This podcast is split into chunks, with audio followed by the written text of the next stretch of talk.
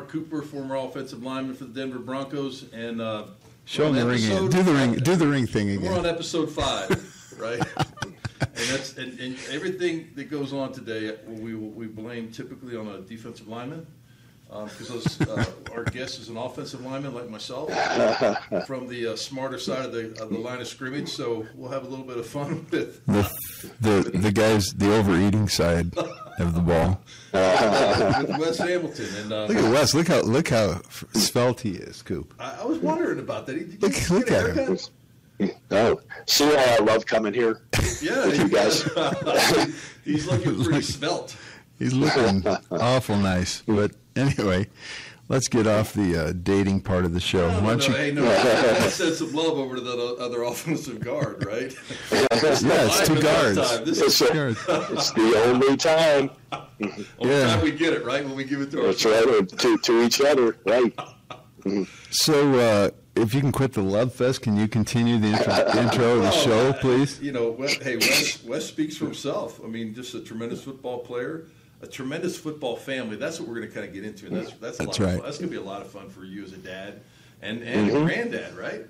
Right? Right. So, Right. so you got some ties here to Colorado with uh, Valor High School and and uh, Ben over there coaching, and uh, Ben being a former Denver Bronco, what nine, nine, ten, nine years here, and then another year in Seattle. Right? And um, he was after me, after us, Yep. right? The Mhm. old guys, Yep. after the old guys, and uh, now Mhm. Got got some boys playing, and you got some grandsons playing, so that's got to be Yeah. double fun. I mean, I, I'm a I'm a dad like you with a kid down in UTEP playing uh, offensive tackle, and you had a son go all the way to the NFL, and now you got grandsons playing and being coached. And tell tell us a little bit about that. That's a, that's a great feeling, isn't it?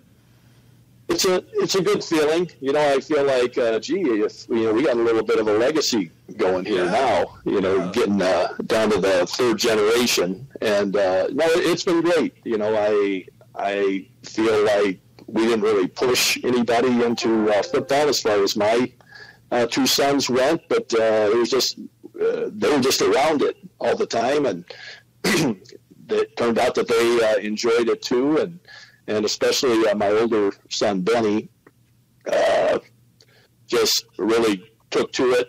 Was a great player uh, growing up, you know, and uh, you know he learned a lot along the way in high school, and uh, certainly uh, developed pretty well in college, and you know that provided a great entry into the NFL for him, and I I think he had a great career there at Denver.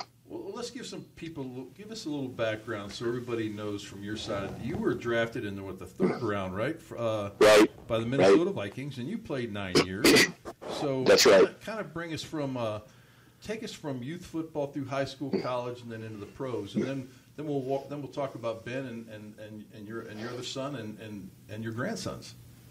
Yeah, okay. Well, I was uh, kind of a, a late arrival as far as uh, coming to football, and I didn't actually uh, start playing until halfway through high school. And, uh, you know, At, for, from that at, point, home, at Homewood Flossmoor? yeah, Illinois? which is a suburb of Chicago. Uh, there, it's uh, where I grew up, and uh, uh, I was involved in other sports, but uh, not football until later on. Was uh, more or less uh, coerced into it, uh, quite honestly, with uh, by my uh, coach, uh, football coach, who felt like everybody ought to be ought to be playing, but in particular anybody that was over 220 pounds, and so uh, that's how I got involved in it. Turned out to be, you know, the, one of the best things that that I've ever done. Made a big difference, obviously, in in my life, and I I thank him all the time for being persistent and uh, uh, until the point where I finally came out for for the sport. And excuse me. So uh, played there. Uh, developed to the point where I was able to uh, go to college on a scholarship at uh, Tulsa University down in Tulsa, Oklahoma, and uh, a lot of uh, turning points for me uh, when I was down there. A lot, a lot of milestones, I guess I should say. Uh, Tulsa was a great place for me, you know, and I, I learned a lot. Certainly learned a lot about football and I had some great coaching down there, and uh, you know helped me uh, develop along the way there. Hey, Wes, Uh, my wife, Wes, did you know Yeah. Denver Johnson? uh, I have met Denver. Uh, we didn't Yeah. play together. He uh, he actually uh, came after me, after, yeah, right after, yeah, and uh, yeah, Denver was a great player, you know, down there at uh, at Tulsa. My brother uh, played at Tulsa also, and uh, he and Denver played played together. Yeah, that's So, what uh, uh, Denver told me on Facebook last night. He, I've known Denver for a while through coaching. He's been coaching Yep. all over the place. He actually coached at Colorado University for a while, but we'll get off Oh, that topic. I'll let you switch back to your. Uh, Yeah, Chronology yeah. there. So you know, so that's that's that. Uh, you know, had a, uh, a a lot of milestones, as I said. I, I learned what it means to uh, to follow Christ uh, when I was down there, and that was a big turning point for me uh, in my life that uh, changed everything. Uh, plus, uh, my wife and I, we'd known each other for, for a long time, but we got married uh, when I was down at Tulsa. So, you know, a lot of things, a lot of game changing things happened to me while I was there, and so I look fondly back on my time at Tulsa. And then we had a we had a coach that was an NFL player at one time, and so uh, he taught me some things, and all of us uh, some things that uh, that actually I think prepared me a little bit better to uh, uh, come into the NFL. And then uh, after my senior year, I got drafted by the Vikings, and uh, uh, we've been up in Minnesota uh, ever since. You know that time, stuck up in Minnesota. Now you were born in Texas Mm. City, Texas. right? Yep. So uh, Mhm. what was the transition from Texas City? Did you move? Was your dad military or something, or did he get transferred No. a job? Or No, he uh, he worked for uh, Standard Oil, and uh, Okay. he, uh, we, we, yeah, I was I was in Texas till I was about ten years old, and uh, we moved up to Chicago. So I, I really grew up there, you know, in Chicago. I think the the real culture shock was when I went back down to Tulsa again. You know, it's just uh, Tulsa's great. You know, it's uh, we really en- en- enjoyed it a lot. But one of the great things about it is just a very uh, laid back uh, atmosphere compared to what it's like being in the city. uh, Oh, yeah. near Yeah. Chicago. Yeah, they got great, you know, high, so great high school football down there too. But yeah, they do. So in '77, you you got to play against the Raiders in the Super Bowl. That's right. That's right. So did you see a little bit of Ted Hendricks in that game? Saw Hendricks. Uh, I I wasn't starting uh, in that game. Uh, I did play quite a bit uh, in the game, so I saw Hendricks, uh, Matuszak, Yep. and uh, Otis Sistrunk, and uh, I'll tell you, they were uh, they were pretty tough. At least they were that day, you know, for sure. Hey, they all, we got them twice a year because, I, like I said, I followed you into the league um, in uh, in '83, and, and we still Mhm. that was like Hendricks last year, and Alzado and Howie and, and all the boys. So Matt, Right. Matt Millen, et cetera, and they yeah they were I'll tell you they were always tough. I mean that, that was always a grind and a lot of fun Yep. too.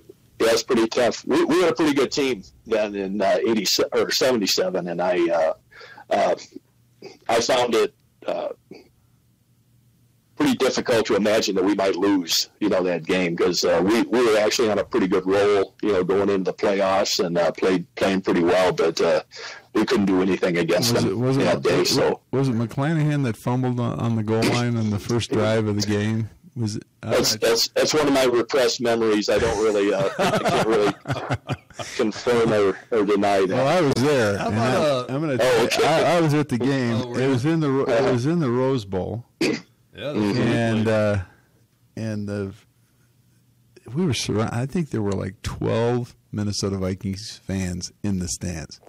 Oh, is that right? Well, everybody was for the Raiders. Well- They're from California, right? It was a home Right. game for the Raiders for sure. Right. I think Hey, that was- had a lot to do. Uh, was, was something Ottis to. Anderson still there? Who's that? Was Ottis still there with you guys as a running back?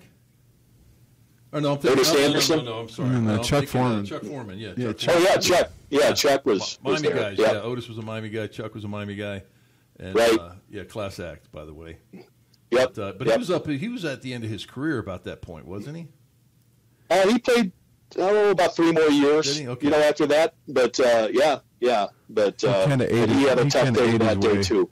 Kind of ate his way out of the, league. I remember because he uh, the second time I went back to the Vikings, uh, Wes, was uh, Foreman was there both years, and the second year he came in, and I remember all the like uh, Jim Marshall and those guys going, "Hey," to to Bud Grant, you know, "Hey, co- hey, Bud, who's the new defensive lineman?" Because he was so big, he came in so big, and that was kind of the end of it. He kind of he just ate himself out of the league. He was in great shape the first year I went up there. He was in great shape and running the ball really well, but he just Wow. had a bad off season. I did not know that. Yeah. Well, it happens to all of us, you know, eventually. But, uh, but Well, uh, yeah. Chuck, Chuck played a, a long time and, uh, you know, pretty high level. And I think for a running back, Yeah, he was know, a great really- player. He was a great Yeah, he, player. he hung in there for a long time. He was a Yep. tremendous football So, player. so No what, question. what? Tell us a little bit about Bud Grant. I mean, how how was he? Who was your offense? Oh, okay, you had Radakovich a little bit too. We talked about that before the show, but who? Uh, Yeah. Who were your offensive line coaches, or or what? Tell tell us a little bit about Bud Grant, or because I mean, Mulls has told me a few things, you know, over the years about. Uh, Bud, you know, you know, basically, basically when he was being cut, but you know, that's we'll leave that story alone. Yeah, I had I had two personal meetings with three personal meetings with Bud. Yeah, that most people don't have. But go ahead. Yeah, well, I, I can uh, I can recall whole seasons where I went through a whole season and never never spoke a word to Bud personally, you know. So, uh, but uh, he, he was a great coach, you know, a great leader uh, for sure. Uh, definitely had a, his own style about things. But uh, the thing I liked about about Bud was that he was uh, very even keel. You know, even you know. Wins, losses, you didn't see much difference in him in the way that he started coaching us. You know, the uh, the next week, you know, for the, for the next game. It's just whatever happened. That's in the past. Now let's uh, turn our attention toward what's what's coming next.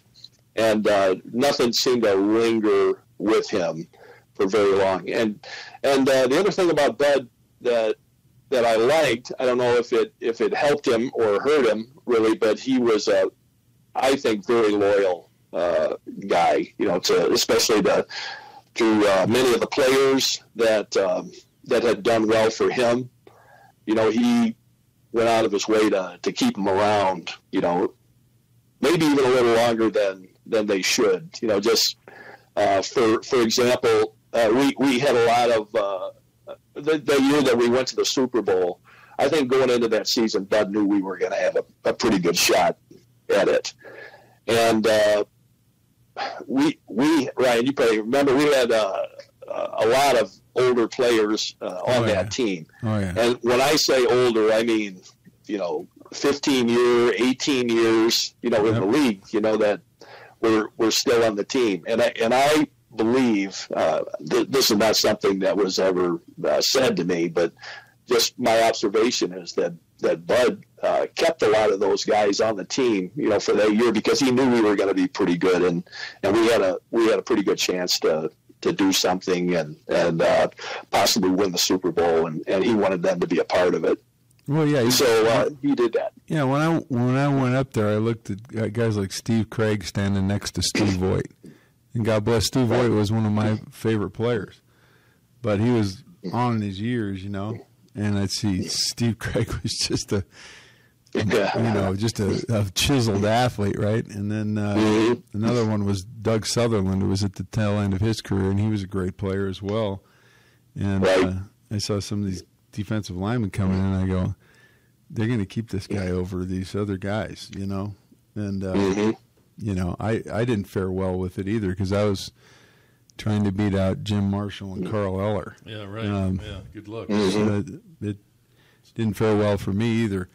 But um, Yeah, but let's talk about Radakovich for just a minute because he was a classic. we uh, we both had the opportunity to be coached by Bad Rad, and uh, Bad was Rad his first name? around- Dan Radakovich. Dan, okay, Yeah, and Dan, Yeah. Dan had been all over the league.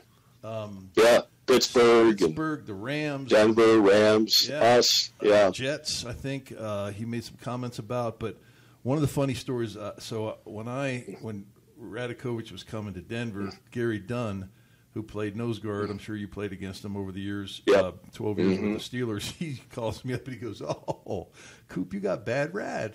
I go, I go "Okay, well," and he says, "He says here's a great story." He says he was driving home from practice, and he drove into the house, went inside, sat down at the kitchen table, started reading the paper, got himself a cup of coffee. And then the owners came home and asked him what he was doing. There, he was doing in their house. Yeah, I, I heard that story. Yeah, It's, yes, it's a true story. It's a true story. Oh, yeah. So uh, it, it, I don't know if, if you remember, but he would he he wore gla- he wore these glasses in Right. film, right? Mhm. And he would always he, he must have gone through a hundred pair of glasses. He'd throw his glasses down, and he and he he all all he talked about was how he invented the tackle trap, right? And, some- and some other things, but when we tested, he I don't think he ever graded us, right? I don't think he literally ever graded us because. Uh, I, I don't know that he always knew who we were supposed to block, right? and, and and we were running the Cowboys offense, right? So you had you know when you're growing up, even numbers are to the right and odd numbers to the left. Well, in Denver, you know odd numbers were to the right and even numbers were to the left. So you know you've been trained your entire football career even right, odd left, and now it's opposite, right? Right, Uh, now tell right. me in So you're running into each other Oh, the first telling two you. weeks. Oh, yeah. I mean, you run, you run, you know, counter tray, or we called it OT, right? You get guards and tackles all running into each other, Oh, yeah. hmm and, uh, and I think you did it for fun. yeah, Just have you run into each other. Just- yeah, just just to get that going, and uh, How long did he coach? How long did he coach you, Wes? Just the one year. I, I, You know, he didn't was, he was there in '84 when uh, Bud had retired, and uh, we had a new staff in there, and uh, and uh, it was interesting because we we actually uh, had a guy Les Steckel, you know, that came Yeah. in. Les was a great was Les was a great position coach, and he did a lot for us. Uh, I I know, don't Le- think I know Les. ready. I know Les Yeah. really well. We can talk about that Okay. later. But go ahead. Yeah, you know, I, I don't uh, think that he was ready for, for what he came into, you know, there at Minnesota. The main problem, uh, I, I won't say the main problem, but one of the, the problems was, I know I'm getting off topic here a little bit, was, uh, was that they, you know, Bud had retired, and uh, everybody thought that Jerry Burns, our offensive coordinator, was going to get that job. Yeah. Uh, they hired uh, Steckel instead, and uh, but with one of the uh, uh, caveats, I guess, or the uh, conditions of him being hired was he had to keep all of Bud's coaches that uh, that Bud had had, you know, on his staff, and there were a lot of them, you know, there. And so we Sure. we had Burns, who had, you know, Was the OC? probably rightly felt that he was passed over, you know, for the job, and you know, a lot of other coaches that were very loyal to Bud, and uh, not loyal to Les. You know, uh, particularly not to say that they did anything um, against that, but uh, Well, but might remember they, that. they were not very enthusiastic. And and the other thing about it was that. Uh, uh, Les hired his own coaches too, so you should, you should see our team picture, you know, from that year because their coaches take up about two rows, you know, on that on that picture. Because we had our Bud staff, and we had Les's staff, and uh, everybody was doing things that they they'd never coached before in their in their careers. And one of the, you know, Rad came in and um, took over for our offensive line coach, um, John Michels. John Michels, was Michels was coach. still in, yep, and uh, you know Michels, uh, he he was a great coach. I mean, he really Yeah, he was. was. and uh, he got he found himself moved to running backs. You know, had to coach the running backs. wow, know, that season, and Rad, you know, coached us, and you know, Rad did a you know a good job. But to, you know, to say uh, eccentric, you know, is is right, really under understating it. Uh, you know, the the story you know that you told just. Um, you know that that's you know, I, I it just reminds me so totally of him. Uh, I I've seen him one time so concentrating you know in a meeting of ours of, of uh, he was concentrating on uh, going to write on the blackboard. He's looking at a paper, and I saw him uh, uh, put a piece of chalk in his mouth and start writing on the blackboard with a cigarette. and didn't realize it until you know he looked up there and So some of the some of the uh, the people who watch our podcast or listen to our podcast uh, will, listened to my brother Mark was on our podcast, and you're good.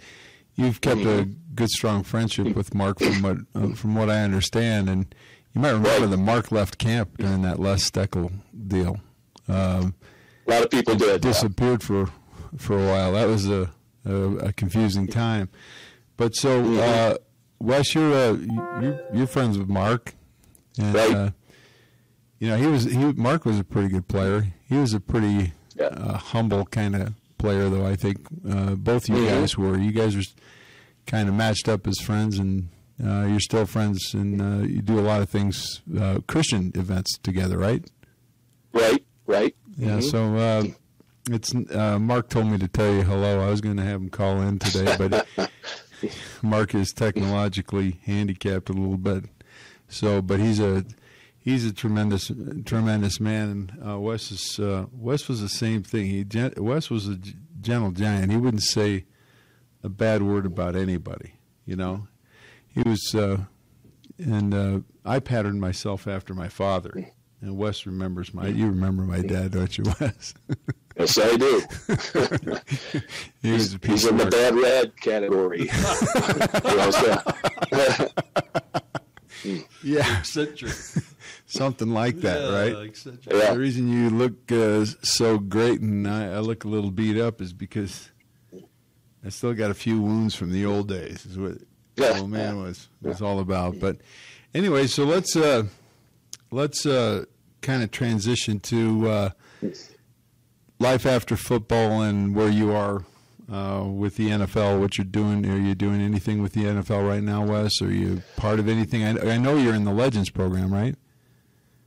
I'm in the Legends group, and uh, I, you know, I think the Vikings and the league have done a very nice job of uh, uh keeping track of the, the alumni. You know, here, especially here, you know, in uh, Minnesota, I'm real happy with the way that they're they're uh, keeping track of us and involving the alumni in, in different things. And uh, some of it is uh, uh, charitable events, some of it's appearances for the team, and and uh, things of that nature. But uh, it, it, makes us still feel like we're a part of what's going on, and I I really have appreciated that, especially the, some of the initiatives that the Wilfs have have done uh, just for that thing, you know, just to make sure that the alumni are included in a lot of the uh, things that go on during the year. So you you played with some great players. You played with Ron Yary. I mean, right. for, unfortunately, uh, as a rookie, I went in to face all these guys. Hmm. I used to go against Ron Yary for two hours twice a day. Hmm. That was a I don't know what I did to God, but He got me on that one. But Ron Yary, you had uh, you were the right guard, as I recall. Dennis Swilley yep. was the center. Jim Hough time, yeah. was Jim, Jim Hough yep. was there, and then mm-hmm. Brent Boyd came in after Jim got hurt, as I remember. Yep. And I still talk to Brent a little bit, um, especially through Facebook. He was highly involved in the concussion stuff. Oh, and, right. And then yeah, Steve Brent's Riley, attorney, right? Brent's an attorney. Yeah. I don't know if he's an attorney. He sure acts like one, though. He goes to he goes to yeah. Congress and everything yeah. else. I don't know if he was actually an attorney or not. Mm-hmm. But do you ever do you uh, Wes? Do you ever did you do you stay in contact with all those uh, players that you used to play with? Uh, no, not not as much as I'd like to uh, anymore. I, I see Yary uh, every now and then. Never know where he is. You know, that's the the main thing. But uh, sometimes he'll just he's in California, yeah. but uh, you know, I, I, don't get out there very much. Uh, we talk every now and then, and uh, uh, I've, I've been out to the Hall of Fame uh, inductions, and all the past Hall of Fame players usually come back for uh, for that. And so I, I have seen him, you know, out there functions like that, and uh, and then the other guys, you know, there's not too many of them that are still around here. You know, I've seen uh, Swilley you know, once or twice. Is he still in and, Minnesota, or does he go back to no, Texas? Uh, he's he's. Uh, last I heard, he was living near uh, uh San Antonio.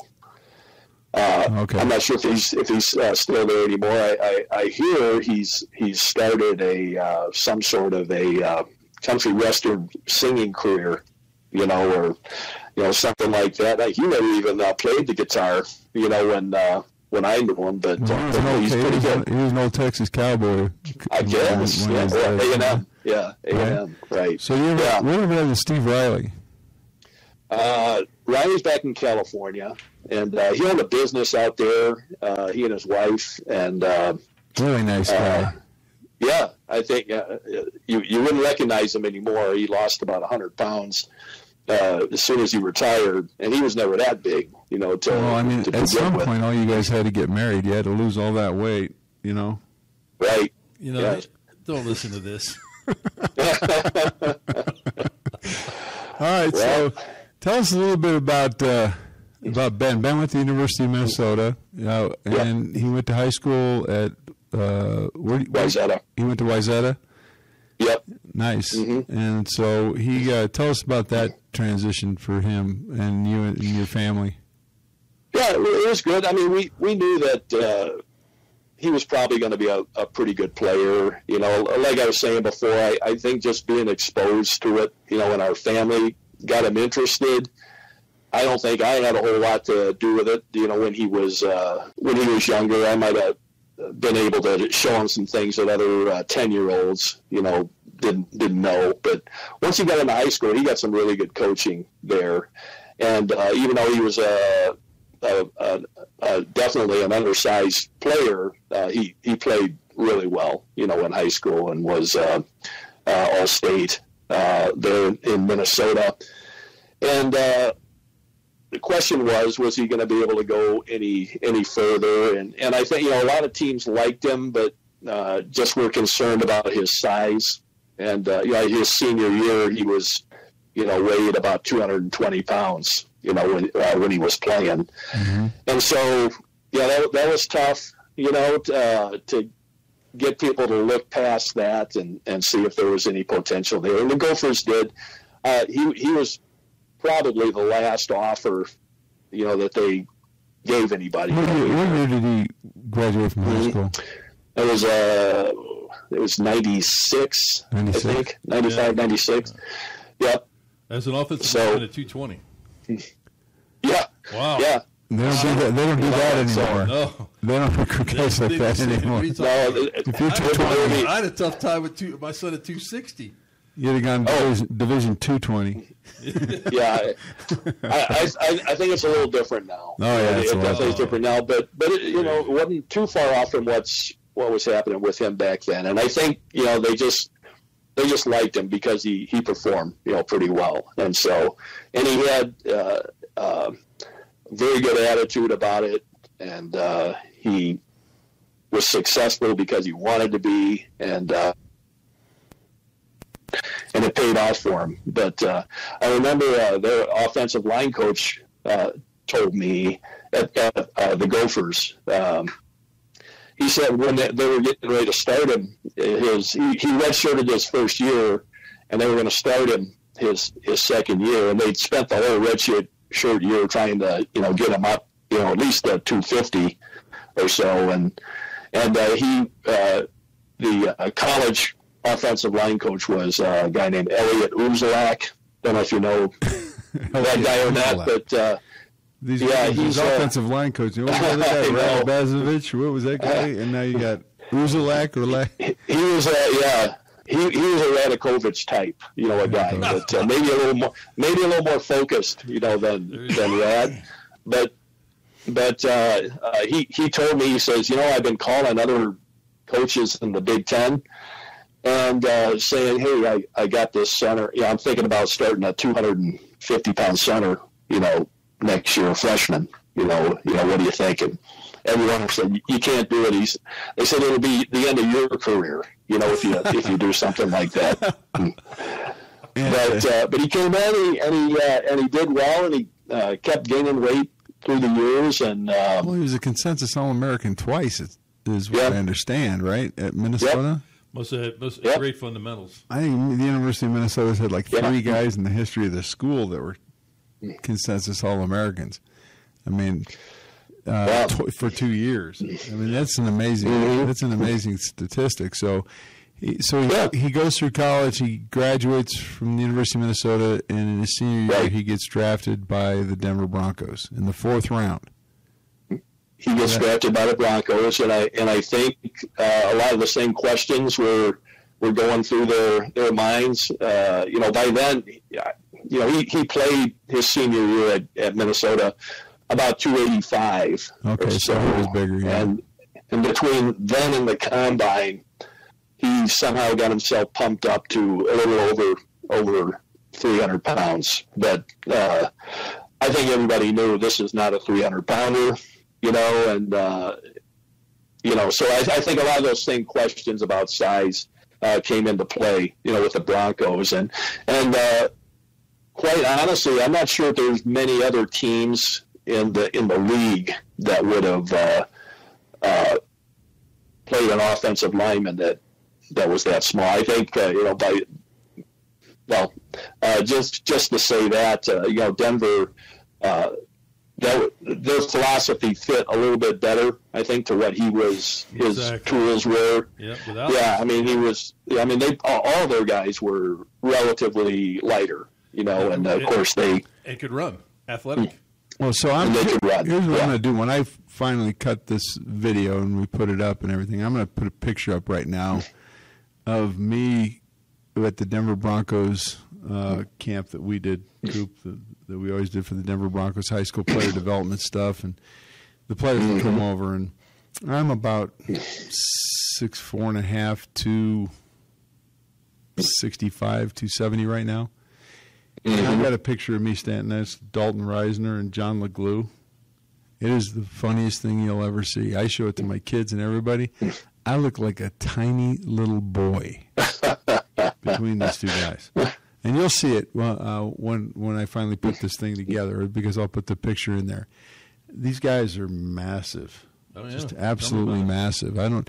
Uh, I don't think a lot of people that I know would, would play in these days. Um, although I think the guys that I went against with the Vikings were a lot tougher people. And when I went to the Bears, tough people. Then I went down to the Rams, and you know, those those guys down there. You know, Hannah was there when I when I was there. I mean, Harrah, these Harrah. Harrah, yeah, yeah, yeah. Harrah was mm-hmm. was there when yeah, when I went down there. Six time All Pro. Yeah, and and yeah. Th- they were nasty people, you know. And you could do a lot of things with your hands and legs and stuff that, that you can't do mm-hmm. anymore. You know, funny funny story about Harrah. So uh, Paul mm-hmm. Howard was here, right? And Paul taught me, and then I, and I and then Dennis reinforced it. Like we used to get those little soccer little soccer shin pads, and we'd put, oh, yeah, yeah. put them soccer shin pads on the front and on the back, right? And we'd whip kick people like going out of style.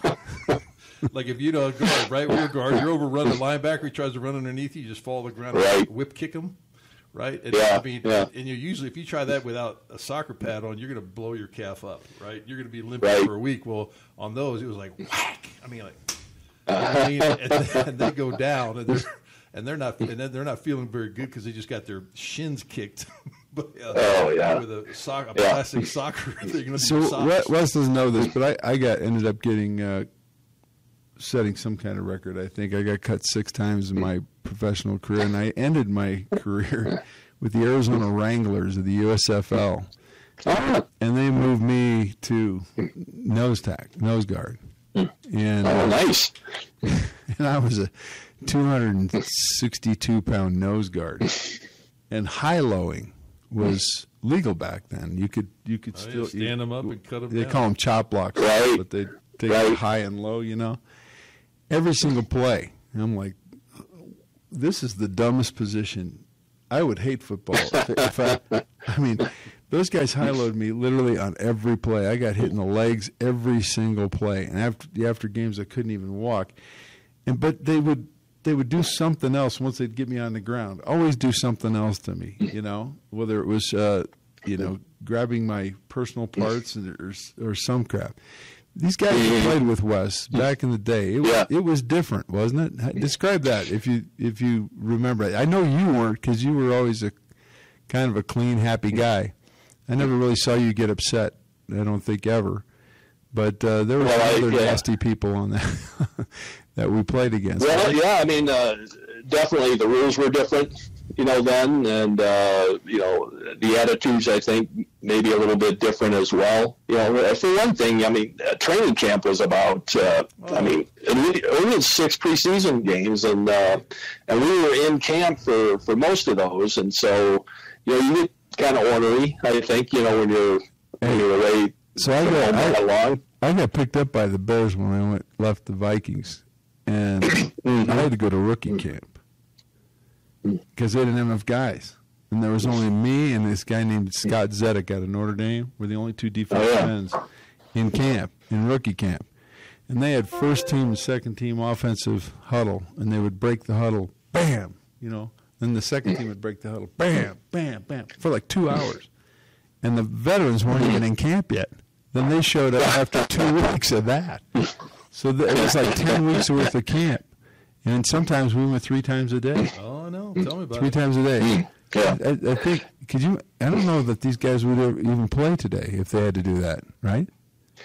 Yeah, I, I don't know. Uh, they are compensated pretty well to do it, so that might make a make a difference. But I know it would take a, an attitude shift, you know, to be able to do that. But but you know, you asked about uh, you know what guys were like then. I just was reminded of uh, one thing that that Bud told me uh, about uh, uh, Mick Tingelhoff, and uh, Mick was our center, Hall of Fame center, yep. played 18 years, I think, you know, in the league, you know, at center. Didn't miss very much of anything, you know, including practice or uh, anything. You know, of course, uh, played in every game that he was uh, in Minnesota um, while, he, while he was here. Well, you know, Bud told us uh, rookies, you know, we came up for right after uh, the draft and, and uh, Bud was talking to us and he said, uh, if you if you want to really know how to play in the NFL or what it takes to play in the NFL. He just he said um, just follow Mick Tingelhoff around and just do what he does. And uh, so I thought, well, see what that means. And and uh, I got to tell you, you know, he was right. Uh, I can tell you that he is. I don't know what you think, you know, Ryan, but he was uh, the toughest player that I've ever seen. You know, in in my life, you know, for sure in my football uh, career. Anybody I've seen, I've never seen anybody uh, play through injuries, you know, like he did. And, you know, the first time I met him, uh, you know, he, he didn't really, uh, he, he's not that real impressive, you know, to be, to be honest with you. You know, when you, when you look at him, you know, he, he was, I, I was over at the Vikings offices and uh, Mick came walking up and uh, for some reason, which I still don't know why, he was uh, he was carrying a broom, you know, with them. And I thought, you know, he came over and you know held out his hand and uh, was going to introduce himself, and I thought he was a janitor, you know, there.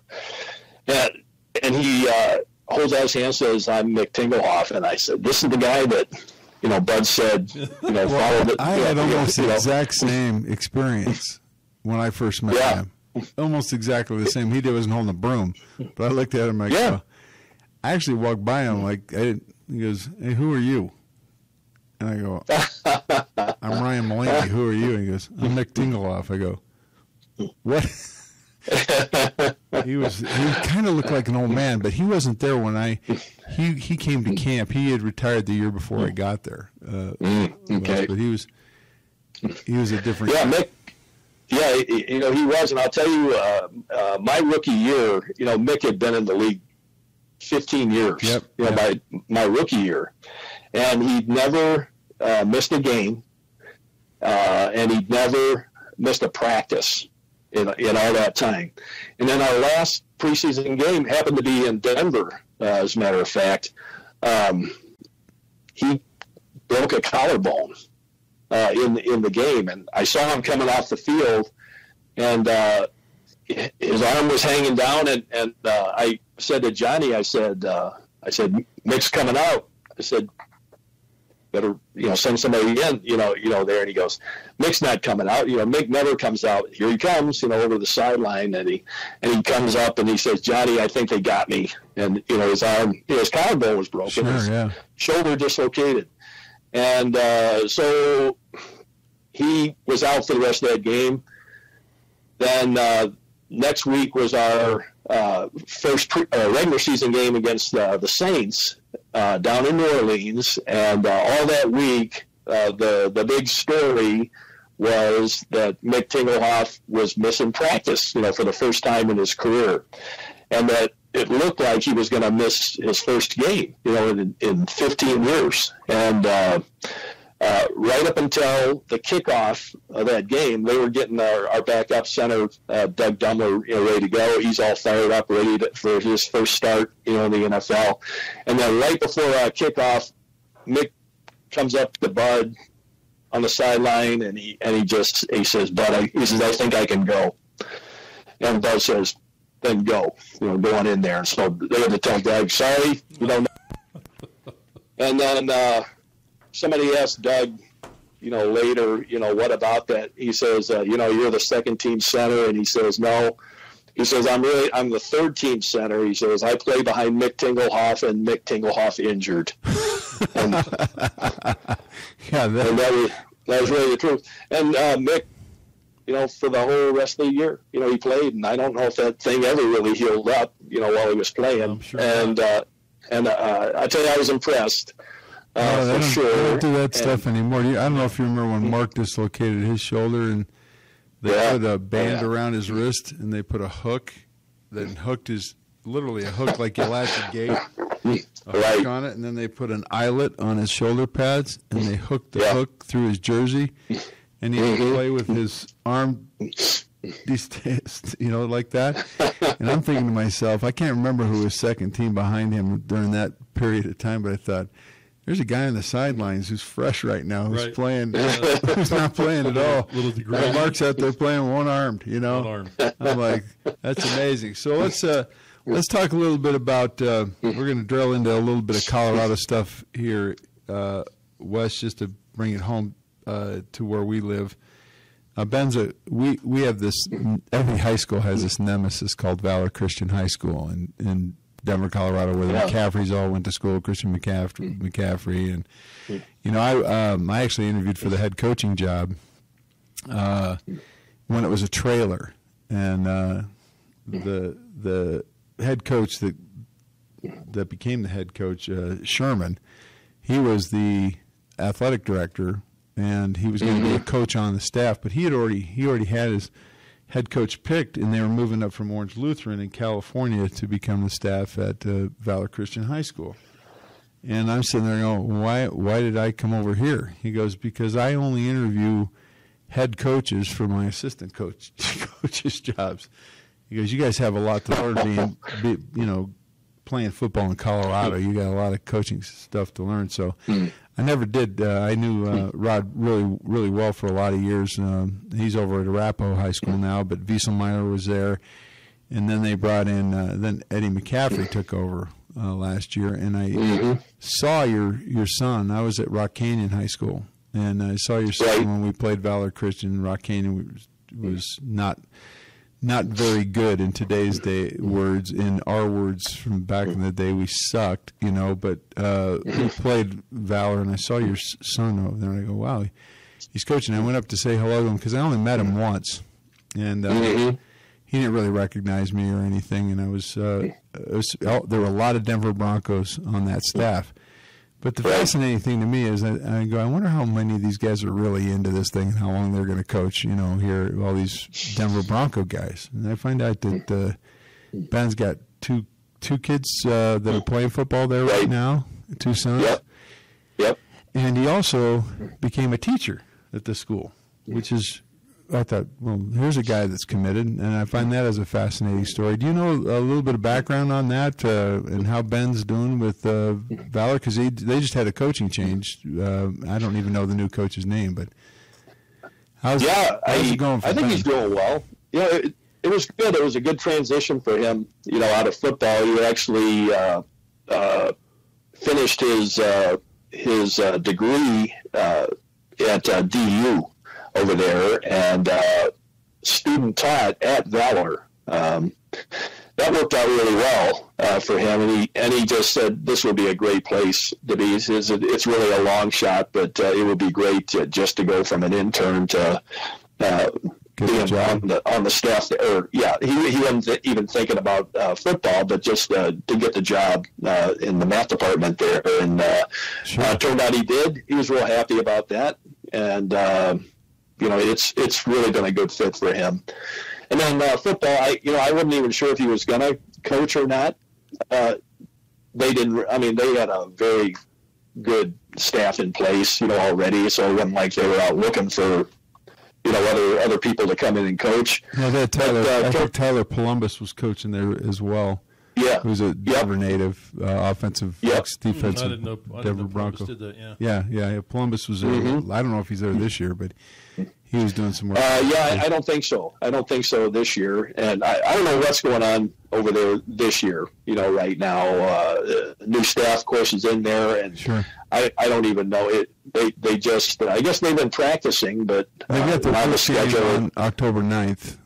So Okay, so a week from Friday. so they're, they're, they're getting there, and and so uh, you know Benny likes coaching. I think you know I don't think he would necessarily want to take on being a head coach uh, there or anywhere else uh, right now, but but I think really uh, it's it's mostly because you know his kids are at that age right now, and uh, he enjoys just. Uh, being a part of that because they're there, you know, as well. So the whole thing. Are they offensive linemen?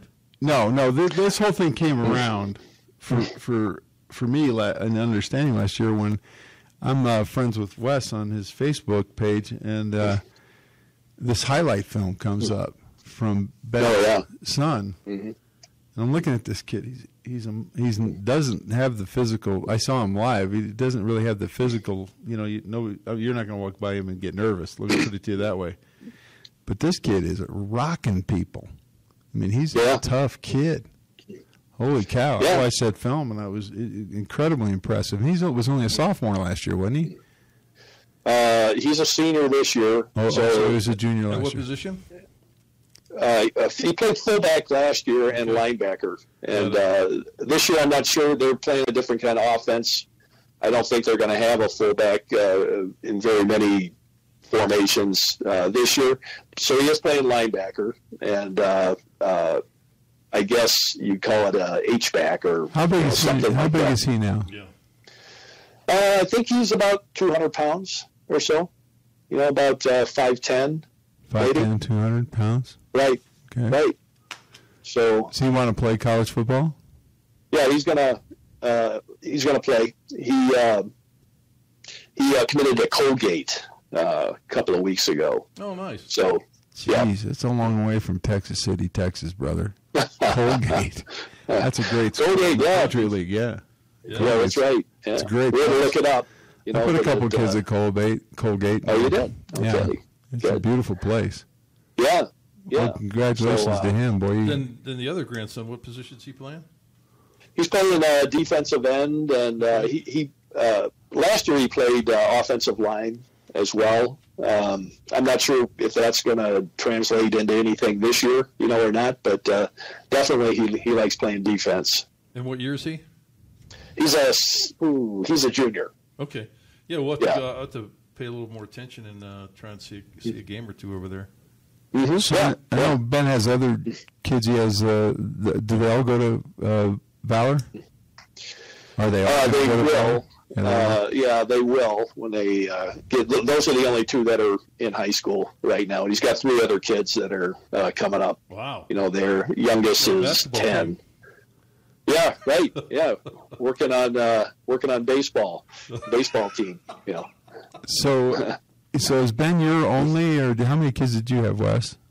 uh, I got three, Three. and uh, yep, uh, uh, Ben's got a brother and a sister. Oh, okay, nice. I didn't. Uh, Mhm. I, I've only only known of Ben because of uh, because of being out here in Colorado with him, and you know he's got a Mhm. real good reputation as being uh, kind of a, a gentle giant type of mentality. He's uh, his kindness. I know that you've Really? Just Yeah. like just like most Okay. offensive linemen. Right, right Wes?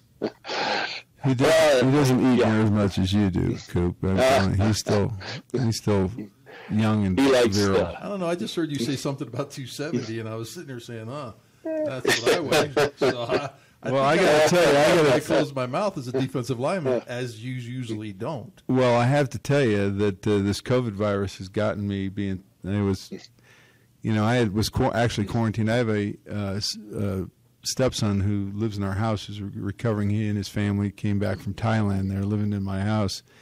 He's recovering from cancer. So Oh. when the COVID hit, I- I couldn't leave the house. I literally could not leave the house for two and a half months.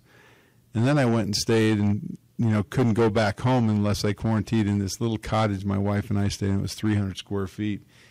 And there was literally no exercise, no nothing I could do. And I put on about 20 pounds, but I'll take it off. I'll be back to the old, I'll be back to the old Uh, I'm fight. looking at it. I, I think a lot of people, a lot of us have used that excuse. it's, it's the virus. Thank you, Thank you, Wes. Thank you. I, I, I wanted to go there, but I'm glad you did. Uh, the excuses keep you in survival mode. Well, that's right. Well, Anyway, yeah. I've, uh, plus, I have a wife who likes to bake cookies. Oh, there you go. Every time she thinks that I'm upset about something, I end up with a dozen cookies. But God bless her for for that. So uh, we're uh, we're going to have to uh, talk a little bit about our sponsor uh, that Yeah. sponsors our show.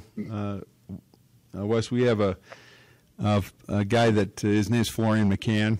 Uh, he owns a, a place called Mile High Aeration here in Colorado.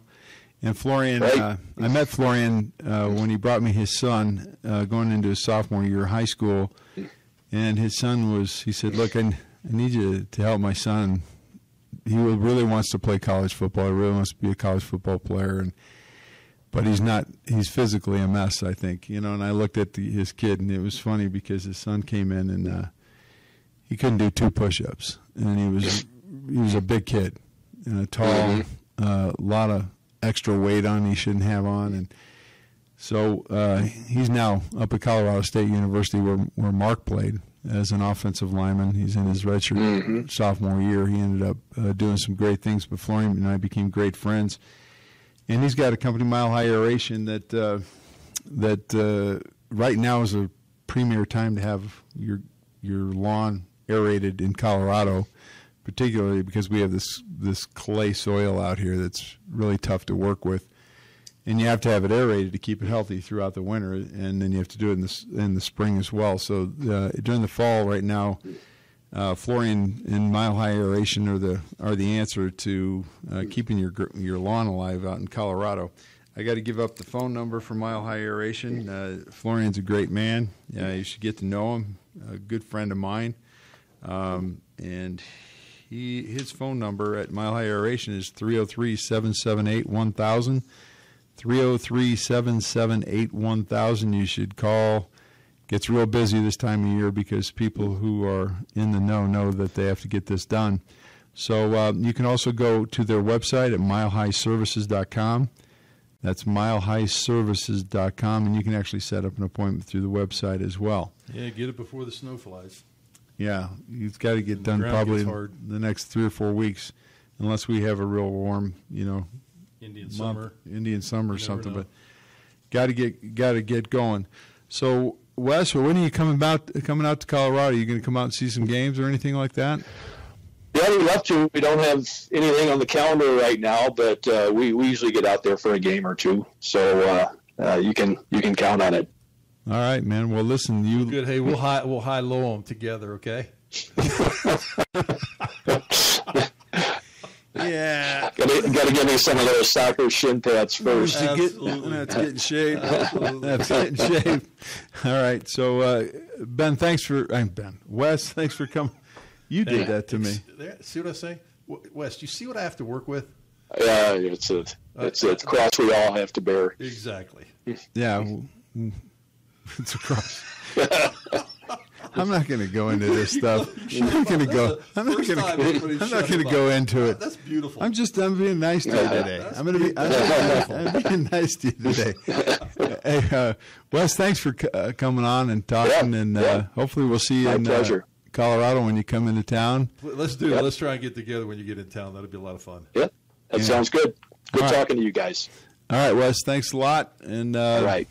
You can uh, stay on if you want. We're just going to do a little promo for Coldwell Banker here at the end uh, Wes, and then we're gonna say say goodbye. But you can hang on if you want. Okay. Or, All right, I think I'm going to go ahead and scoot, and All right, then go- I'll, uh, Look I'll forward to check seeing you guys later. You bet. okay. Okay, Thanks yeah, a lot, see Wes. later. Take care. Bye now. All right, guys, we're uh, going to wrap this thing up and talk about Coldwell Banker for a minute and, and any of your real estate needs. So, uh, as you know, uh, Mulls is brand new to the real estate business, but uh, has been in business in general for his entire life, uh, putting kids in college, um, in the corporate world, you name it. So, sales is nothing new to him. And uh, the market's been vibrant. Uh, things are going on and off the market. We're as low in inventory as we've ever been in 20 years.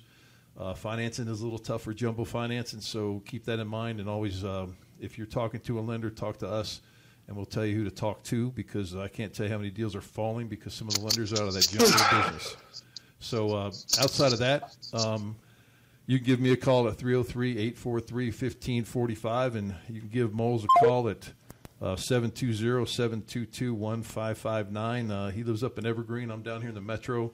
Uh, we both handle, you know, from A to Z, uh, all across the Front Range in the five county region. And heck, I've done stuff out in Kiowa and Breckenridge and you name it over the years because we a real estate license in Colorado is a state license, but you don't operate out of your comfort zone. So uh, feel free. Yeah, to you should probably stay out of the mountains. You're a flatliner. Flatlander. Yeah, they call- Flatlander. They call us flatlanders up there, right? But uh, you live in Saudi Aurora. so I sold, uh, recently sold a house up in Pine. Believe it or not, gorgeous, Pine? gorgeous home. Yeah, Pine's becoming a suburb it of is. Denver. It is. It's all expanding all the way out Yeah. to Bailey. And you should see the home prices. Highwan's right there off the I seventy uh, corridor, and there's some. You know, they've put a bunch of beautiful homes right in that area, and uh, you know that that whole Golden Corridor and running up through Cal Dennis or oh gosh, Ca I can't even remember the name, pronounce the name of the subdivision, but we're filling in all the way to Boulder now. So it's been uh, interesting watching, you know, where the suburbs move out east and and northwest.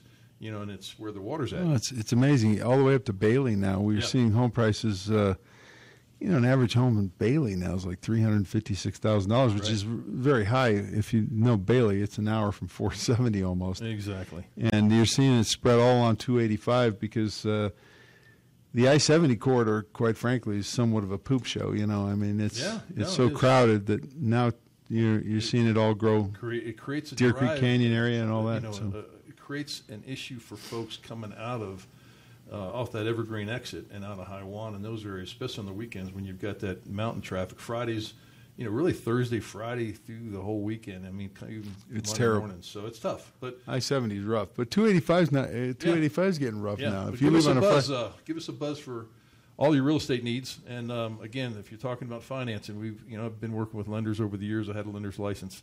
Um, know the drill, know who to talk to, know where there's specialty financing available for first time home buyers for non warrantable condos, which are very difficult, um, and jumbo stuff that's uh, almost impossible to find right now.